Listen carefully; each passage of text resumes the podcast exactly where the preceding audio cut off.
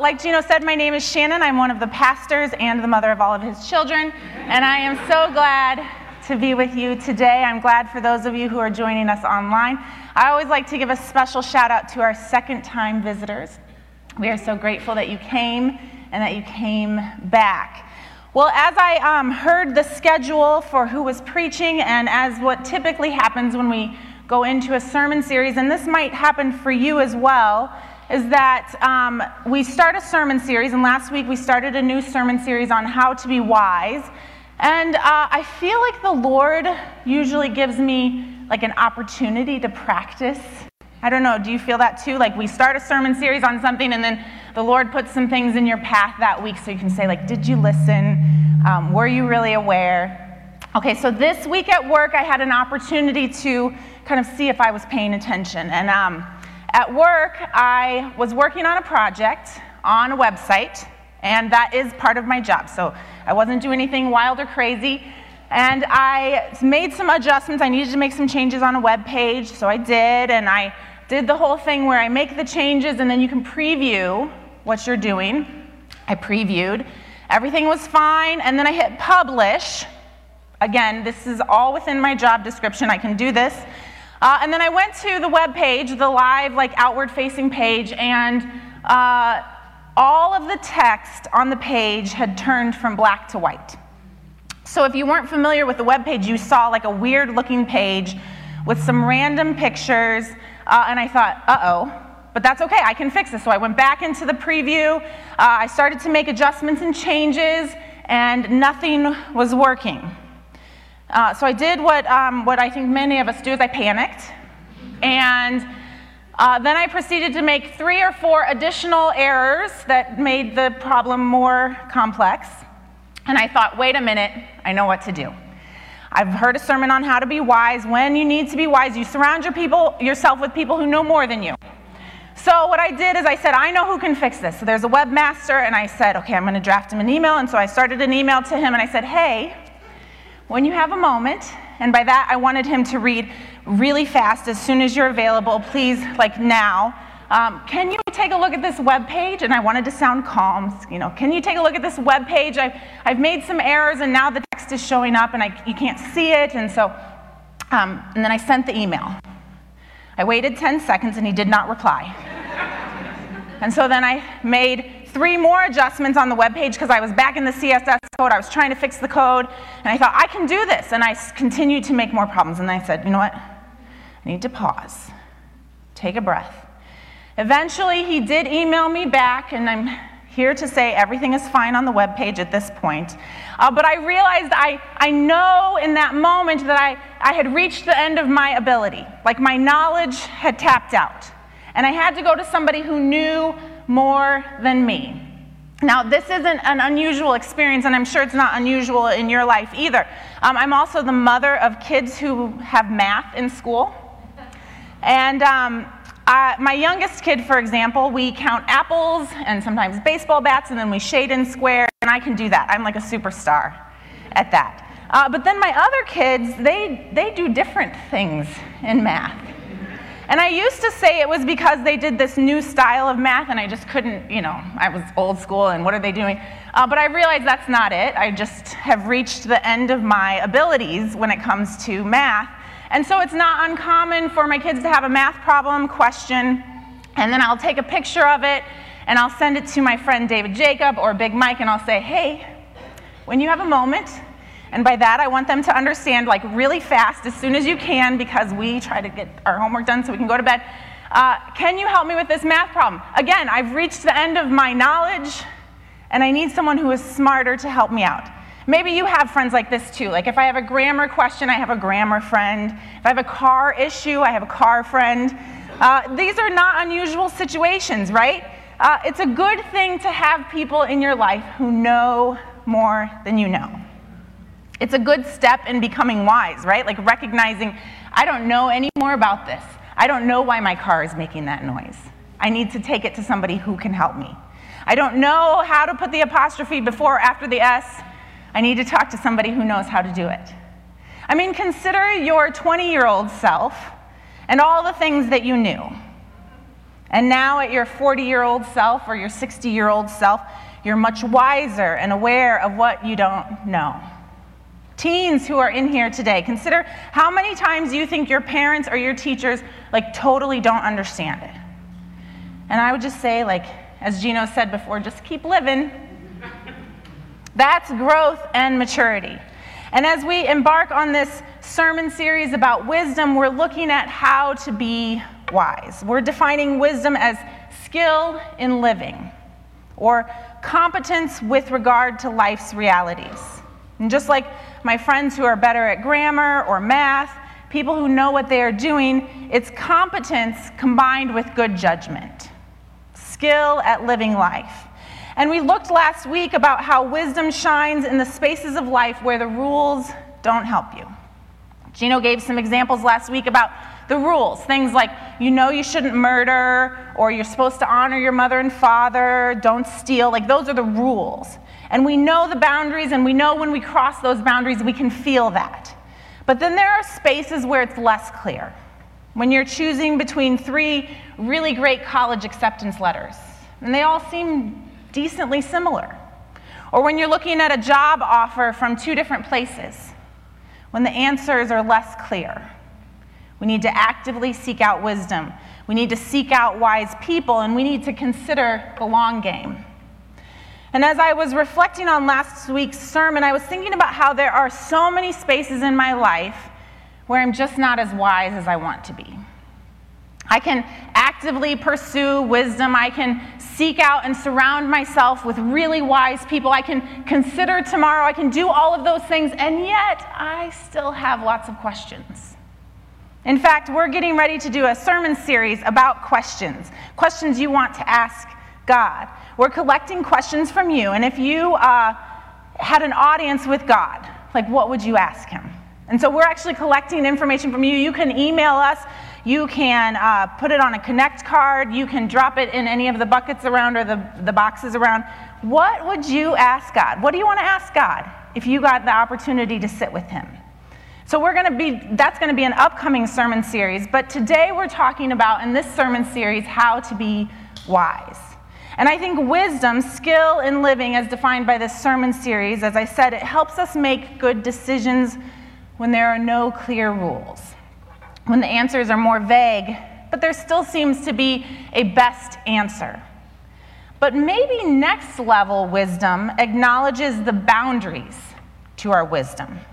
It identifies the moment when you need to bring in your smarter friends and colleagues. It's the time period when you call up the counselor or trusted advisor, someone who is smarter and wiser. We all have a wisdom capacity issue. And that's why we do life in community. It's why we're so adamant about encouraging people to participate in small groups so that you can be in relationship with people who have lived some life, who could speak into what you're going through so that you don't fall into the same holes that they fell into. And even with all the collective wisdom contained in things like small groups or from your circle of trusted advisors and mentors, even with all of that wisdom, there will still come a point when your collective wisdom reaches capacity.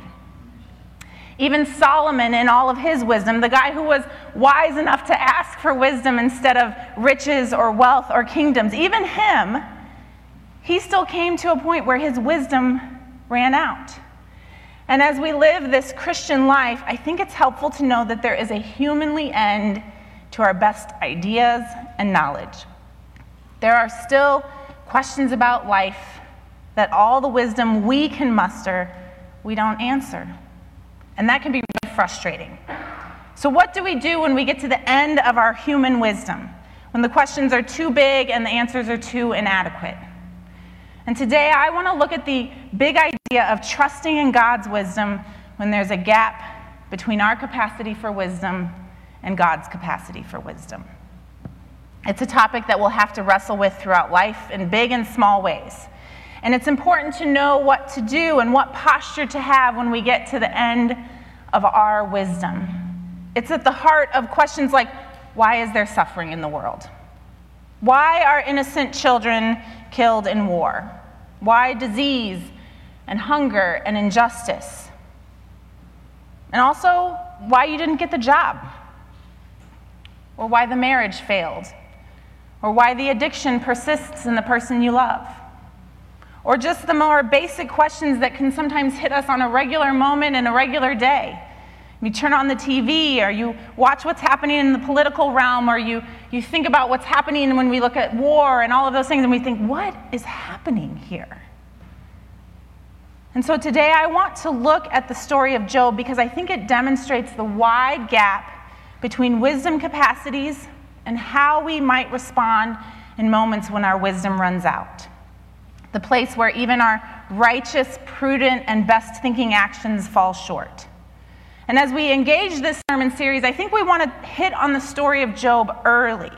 Because it seems like the book of Job, a book about a righteous, good man who experiences unimaginable suffering, would be the perfect place to get the template on asking and answering big questions.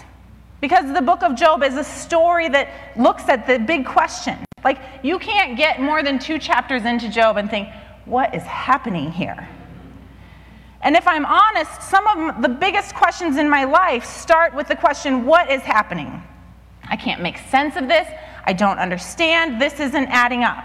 And so today we're going to be looking at the book of Job, and we're going to move obviously pretty quickly through the entire book of Job. But it, I just want to encourage you, it's worth your time and energy to take some time this year to look at this, the entire book of Job. So the book opens with information about Job. Job is described as a really good man. He is righteous and devoted to God, and it says he's a man of complete integrity. And then we are taken to a scene in heaven where God is having a sort of meeting and Satan shows up at this meeting. And God and Satan, or the accuser as he's called, they get to talking about what Satan's been up to. And then we get this strange dialogue in Job 1 8 through 12. You can follow along with me on the screens or on your mobile devices. then the Lord asks Satan, Have you noticed my servant Job? He is the finest man in all the earth. He is blameless, a man of complete integrity. He fears God and stays away from evil. Satan replied to the Lord, Yes, but Job has good reason to fear God. You have always put a wall of protection around him and his home and his property.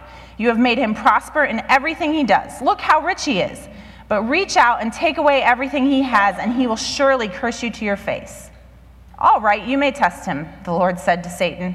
Do whatever you want with everything he possesses, but don't harm him physically. So Satan left the Lord's presence. Uh, you might be asking, like I did, a few questions. Chief among them, what is happening here? Also, why, God, did you bring up Job's name? Like, that's not cool. And why would you let Satan do whatever he wants with him? And I think those are fair questions. Like, why would God allow this? Or the broader question that we see in this book is why would God allow this suffering? And we would think right? As we study God's word and as we pay attention to scripture, that the next few chapters, like this is setting us up so that the next few chapters will help us take that question and then we will get the answers and we'll be t- able to tie it up into a neat bow. And that by the end of the book, we will be wiser and we'll know the, the answer to this question. And this is a very big question, but we'll have the secret. And then because we understand that question, uh, that we will be able to apply that solution to all the things that are happening in this world and thus we can make sense of the entire universe. Uh, but that's not what happens in this book. And as people who are committed to seeking wisdom and being wise, this feels very unfortunate.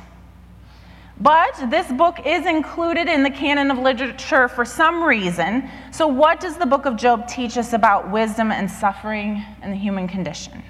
What do we do when there are big questions without adequate answers? And I think this book gives us the opportunity to trust the wisdom of God. As the book of Job continues, we see that Job does, in fact, lose everything.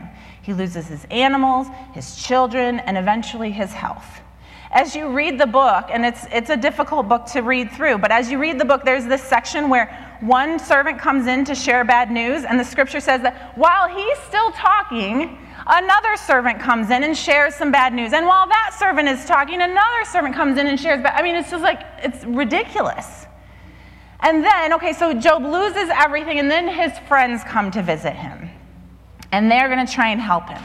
And then there's this long section in Job where there's this back and forth between Job and his friends, where Job's friends are trying to offer their best wisdom about what's going on, and that Job might have some dark sin that he has not revealed.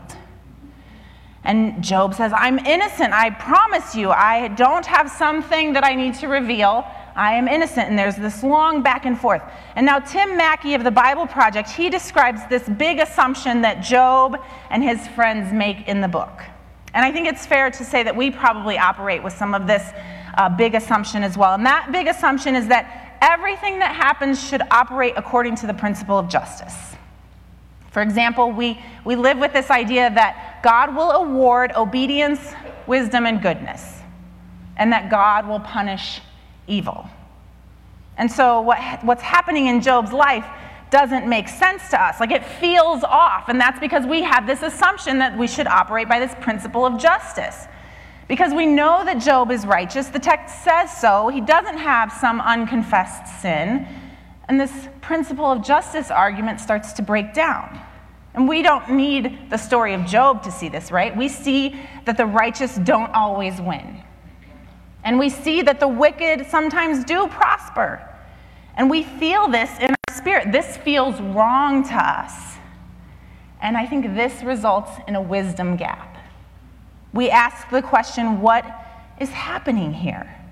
Does Job's unprovoked suffering mean that God is not just? Or that Job is really lying about some secret sin issue? And so finally, we see this back and forth between Job and his friends that, who are trying to be helpful. And then Job finally, he says, I'm sick and tired of you guys. That's kind of what he says. And so Job decides to go to God for answers. In Job 10:1, Job begins his plea to God with these words. He says, "I am disgusted with my life. Let me complain freely. My bitter soul must complain." What an honest and pitiful plea. But Job demonstrates something here that I think we can put in our tool belt of wisdom. When we get to the end of our understanding, when there appears to be a wisdom gap, we must turn our questions to God. Now, I'm using this slide saying question God, and before that gets too far away from me, I want to clarify. Job having used his best wisdom, Job's friends having used their best wisdom, they don't have an answer to the hard question of why Job is suffering. Why is Job, this righteous, good man of integrity, suffering? But Job does the thing that I think we should do he frames his plea to God. And throughout chapter 10, Job asks questions from a place of deep suffering. And some of the questions are quite accusatory of God. He says, What do you gain by oppressing me? Why do you reject me? This is Job talking to God. The work of your own hands while smiling on the schemes of the wicked. Are your eyes like those of a human? Do you see things only as people see them?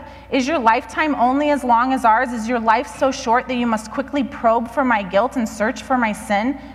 And then it jumps down to verse 18 Why then did you deliver me from my mother's womb? Why didn't you let me die at birth? Maybe you haven't experienced the depth of agony that would expose those questions, but I know some of you have. This is a raw and vulnerable question, conversation that Job is having with God. But when there are gaps in our understanding, when there is a wisdom gap, Job is doing what we should do. This is the best place to send his big questions. And the depth of his pain throughout this book is difficult to read. It's, it's difficult to sit through this book. I was just talking to my mom this morning, like, you get halfway through this book and you want to stop. Like, I can't take this. But you should press through. Job takes his pleas to God. He wants to know from his creator what is happening here. And his friends are no help. In fact, after all the back and forth with his friends, Job finally says to his friends in Job 16 2, he says, What miserable comforters you are. and I think, let me just say, this is a little tidbit, this is an extra for a bonus on what we, what we can learn from this book. Uh, for the suffering, question God. But for the friends, don't be a miserable comforter. Job says to his friends, Won't you ever stop blowing hot air? What makes you keep on talking? I could say the same things if you were in my place. I could spout off criticism and shake my head at you. But if it were me, I would encourage you. I would try to take away your grief. Instead, I suffer if I defend myself, and I suffer no less if I refuse to speak. As friends uh, to someone who is suffering, I think we have to get better about reading the room. Sometimes the moment calls for a conversation. Sometimes you need to ask, like, what sin issue is going on in your life. But sometimes the moment calls for silence. Or sometimes the moment calls for trying to, as Job says, like to encourage or to take away the grief. Sometimes there are words and sometimes there are no adequate words. And even Job's friends, they were operating with their best wisdom. It's not totally unreasonable for them to consider that Job might have a sin issue. It's not totally unreasonable for them to respond as they are. In fact, as I was reading this, I think I've probably done this before. You might be able to see a little bit of yourself in Job's friends. But Job says, don't be a miserable comforter. But let's go back to Job. When Job reaches the end of his understanding and wisdom, we see Job, he questions God. But here's what we also see in this story, and I think we can use this in our own lives, is Job still actively pursues wisdom throughout the book. And this ties back into last week. Wisdom is valuable. And Job underscores this throughout the entire book. Job and his friends, they, they all seem to understand the value of wisdom and the importance of it. Um, I don't get this idea that we're dealing with a band of fools here. Like, these are people who are really trying. The friends are not trying to be miserable comforters. Job didn't wake up thinking he was going to blast accusations at God. In fact, Job talks about the importance of wisdom in chapter 28. He describes that it cannot be bought. It's worth more than gold or precious onyx. It's more valuable than gold and crystal. Job understands the value of wisdom and he pursues it and he wrestles for it in his framing his plea to God about why he is suffering. He demonstrates what he also knows about God. In chapter 28, he says, God alone understands the way to wisdom. He knows where it can be found, for he looks throughout the whole earth and sees everything under the heavens. He decided how hard the winds should blow and how much rain should fall. He made the laws for the rain and laid out a path for the lightning. Then he saw wisdom and evaluated it. He set it in place and examined it thoroughly. And this is what he says to all humanity The fear of the Lord is true wisdom. To forsake evil is real understanding. I mean, Job is, he's wrestling through this book. He goes on to speak of his former life and his blessings and of his current suffering, and he maintains his innocence, but his suffering doesn't stop. There is this continued wrestling. Job wants to handle this well. He fears the Lord. He wants to show up well in this season of suffering, and he thinks if I could just understand what's going on, then I could do this well. Maybe that's the key, right? And that's so human of us, right? Like if we just understood then I could do this well. And, and most of the time that works, right? Like if we show up well with wisdom and steadiness, even in the fog, even when we don't understand what God is up to, we see Job questioning God for his suffering and at the same time maintaining his pursuit of wisdom. And so then we have this wrestling, we have these friends giving their thoughts, we have Job maintaining his innocence and crying out to God. And then in chapter 38, the Lord answers Job from the whirlwind, and this is what the Lord says Who is this that questions my wisdom with such ignorant words? Brace yourself like a man, because I have some questions for you, and you must answer them. Where were you when I laid the foundations of the earth? Tell me if you know so much. Who determined its dimensions and stretched out the surveying line? Who supports its foundations and who laid its cornerstone? As the morning stars sang together and all the angels shouted for joy. I mean, this response from the Lord, it continues for 41 verses in chapter 38, 30 verses in chapter 39, and it ends in chapter 40 with these two verses. It says, then the Lord said to Job, do you still want to argue with the Almighty? You are God's critic, but do you have the answers? And I want to pause here and I want you to read those words in your mind because I think that Job's reply to this question is where we get a great visual of Job's awareness of the wisdom gap. Job replied to the Lord, I am nothing. How could I ever find the answers? I will cover my mouth with my hand. I have said too much already. I have nothing more to say. Job says, I will cover my mouth. Or, in other words, I will get somewhere and I will shut up. He questions God, he pursues wisdom, and then he shuts up. Uh, but the Lord is not done. And the Lord continues for some 50 plus verses. Uh, and, then, and then the Lord pauses and gives Job another chance to respond. And Job says in verse 42, he says, I know that you can do anything and no one can stop you. You asked, Who is this that questions my wisdom with such ignorance? It is I, and I was talking about things I knew nothing about, things far too wonderful for me. You said, Listen, and I will speak. I have some questions for you, and you must answer them. I had only heard about you before, but now I have seen you with my own eyes. I take back everything I said, and I sit in dust and ashes to show my repentance. Job does a real and proverbial covering of his mouth. But mostly, Job responds with repentance and understanding of where his wisdom stops and God's begins. He responds with a grasp of his limited capacity and God's unlimited capacity, an awareness of the weight of the wisdom gap. Job doesn't suddenly understand the meaning of his suffering. God does not respond. In all of those verses, hundreds of verses where God is responding, where were you when I laid the foundation of the earth? God does not say, and this is why you were suffering. God does not do that, although He had time to. We don't understand. It seems, frankly, incomprehensible. But like Job, I am reminded that when my best thinking and my best judgment and my full use of wisdom runs out, there is a sovereign God controlling the complex workings of the universe I don't understand it and I couldn't comprehend it, and so I need to just get somewhere and shut up. We have to learn to trust the wisdom of God when we don't understand and when God doesn't give a reason. And this is so hard. In my own wrestling with this text, as I've been studying the book of Job, I don't want this to be the response. I want God to have to explain himself. I want an answer to why Job suffered. And when I look back on some painful moments in my life, I want him to have to explain what happened. I'm frustrated that I don't have answers. I mean, just a slight example, a small example. I've preached before about a moment when I didn't get a promotion.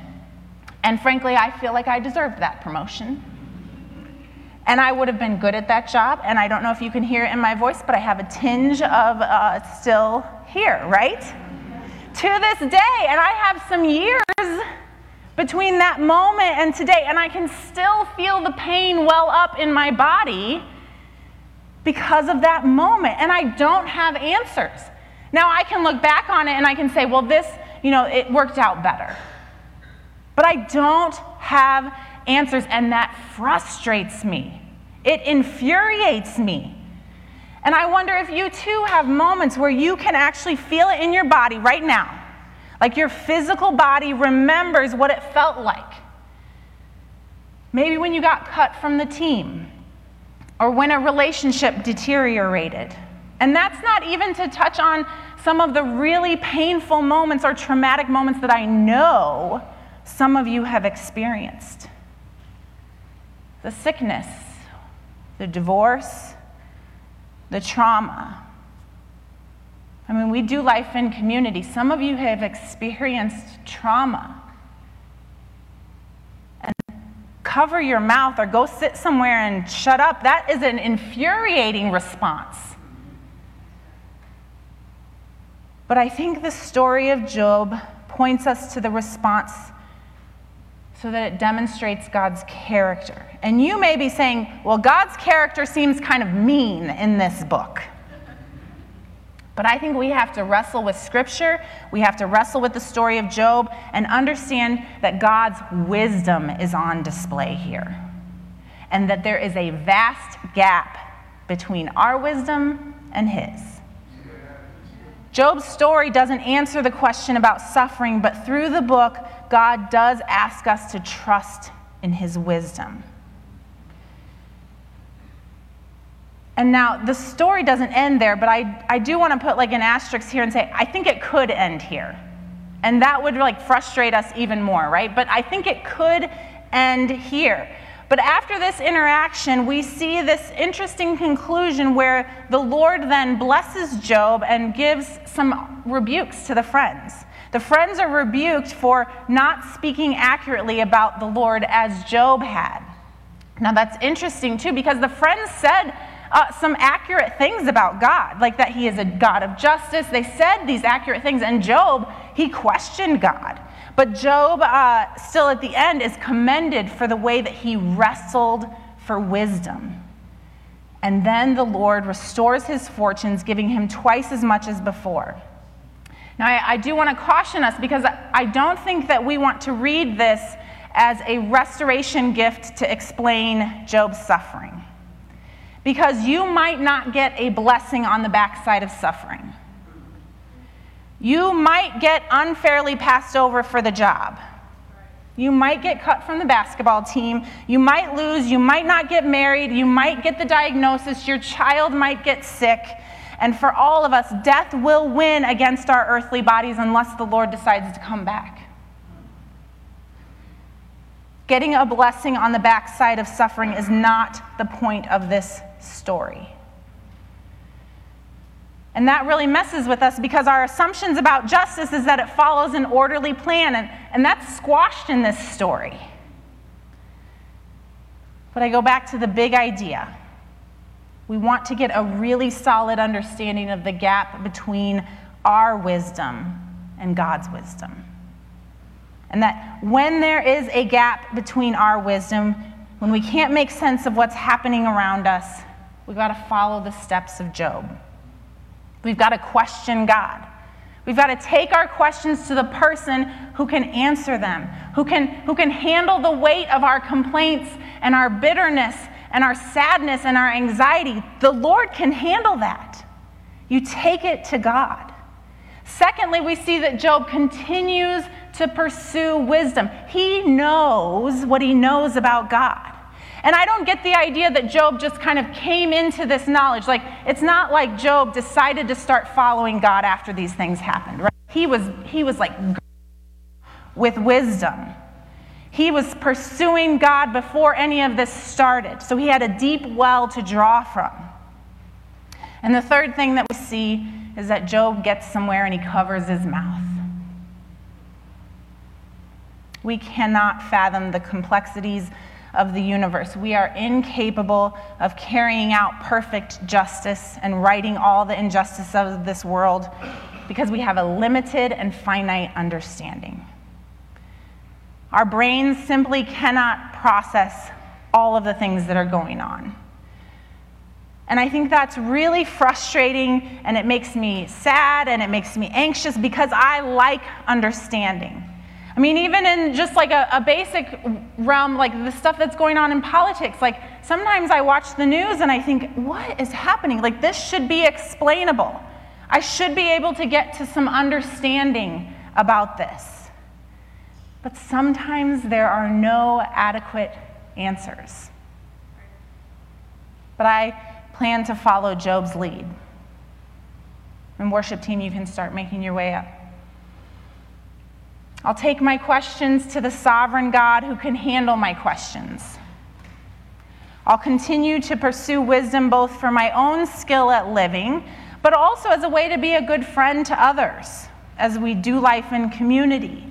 And probably the hardest skill for me, and maybe the hardest skill for you, I will get somewhere and I will cover my mouth when I don't understand. I want to get faster at understanding when there's a wisdom gap. Because sometimes when I don't understand, I talk more. I ask more, I want more information, I, I go in hard on trying to get to the answer, and sometimes there are no adequate answers. And so I'm committed to getting somewhere and covering my mouth. Some things will not make sense to me on this side of heaven, and God, in His infinite wisdom, He decided that He doesn't need to explain that to Job and He doesn't need to explain it to me. And at the end of the day, I'm going to have to sit with that, and you will too.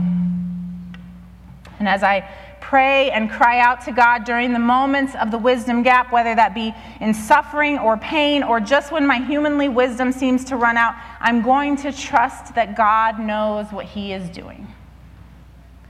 And, and that can feel frustrating, but there's things that give me hope about that. Like, I am hopeful because we don't have to walk through suffering alone. God tells us to do life in community. It's why we have small groups and why we do events so that we can build relationships with others so that in the times of trial we are not alone. In this imperfect world, John 16 33 tells us, In this world you will have trouble, right? We know it's going to come. And so we want to surround ourselves with people, but we also have the gift of the Holy Spirit. With the Holy Spirit, I can have peace in the wisdom gap. But my other hope rests in the assurance that God has made a clear and understandable path for me to be in relationship with Him so that one day I will be able to get all of my questions answered. Or one day I won't care about the things that I have questions about right now because God will overcome this imperfect world. When there's a wisdom gap, I have to trust in God's infinite capacity for wisdom. Like Proverbs 3 5 through 6 says, Trust in the Lord with all your heart and lean not on your own understanding. In all your ways, submit to Him, and He will make your paths straight. It's hard to do, but it's not impossible. Job did it, and we prayerfully will never have to extend the same type of questions that Job did. But when the trials come, when sorrow knocks on your door, when the question of what is happening is followed by 12 question marks and exclamation points, we rest in the wisdom that his ways are higher than our ways. In the wisdom gap, I'm going to rest in the peace that comes from serving and worshiping and trusting in a wise God.